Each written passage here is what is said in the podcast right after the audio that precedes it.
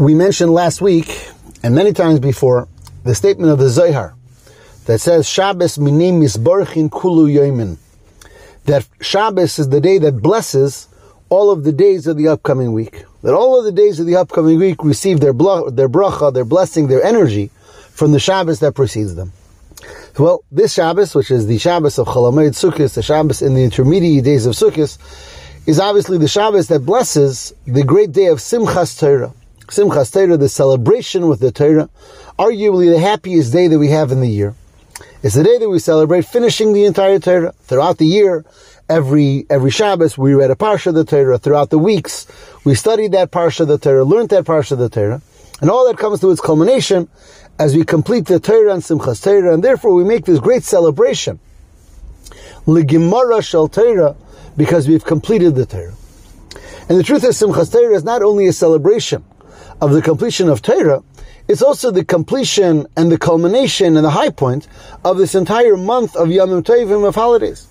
We've been celebrating, really starting from the month of Elul, but more on a high point from Rosh Hashanah, and Aseres Yimei Shuvah, Yom Kippur, Sukkis, Shmini Hishan Rabbah, Shmini Atzeres, and all of that comes to its culmination, its great high point on Simchas Torah, and that great day of celebration that we celebrate like no other day of the year. So it would seem that this day of Simchas Torah is connected with endings, completion. We've completed the Torah. We've ended and completed all of the Yom Tovim, all of the holidays. It's a day celebrating the end. And yet, the Rebbe points out something very fascinating. And that is that on Simchas Torah we make a bracha, like we make on every Yom Tov, of Shehachiyanu v'kiymanu v'higyanu lezman hazeh. We thank Hashem for bringing us to this time. Shekhiyanu, He gave us life. He gave us existence. He made us reach this day, this special day. Now, halachically, the bracha of Shekhiyanu is always connected with something new, with something that we're starting, with something that we're beginning. When one acquires something new that's very valuable, we make a Shekhiyanu. When we have something that we haven't had in a long time, we have it once again, we make a Shekhiyanu. So the bracha of Shekhiyanu is typically understood halachically as a bracha celebrating a beginning. And therefore we have here the paradox. This is the day that seemingly is all about the end, about the climax, about the culmination. And yet the bracha that we make on this day, thinking about the energy of this day, thinking about the Torah of this day, that bracha is a bracha for beginnings. How do we understand that? How do we reconcile that? And the Rebbe explains something that gives us a fascinating perspective into what Simchas Torah is really all about.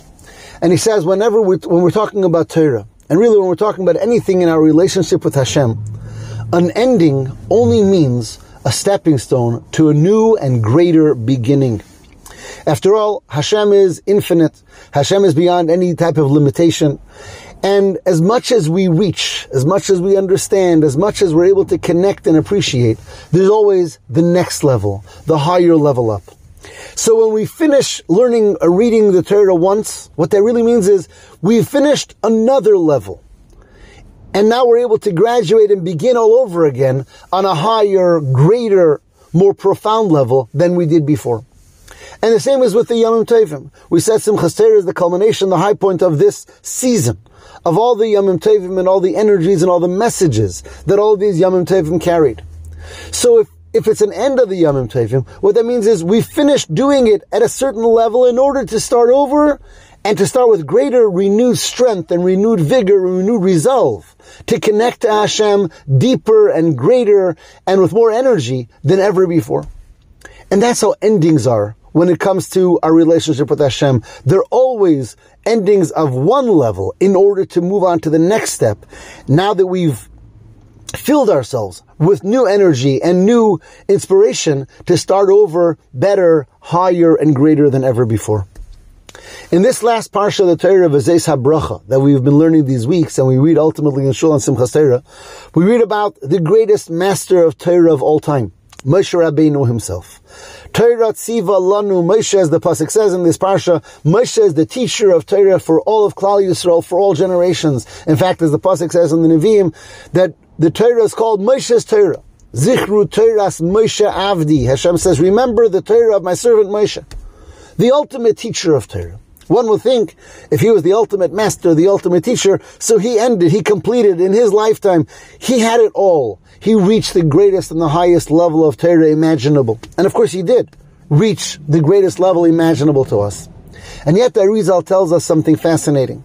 As Moshe Rabbeinu passes away, the Pasek tells us he's buried in Har Nevoi, the Mount Nevoi. Says the Arizal that the word Nevoi alludes to something, hints to something.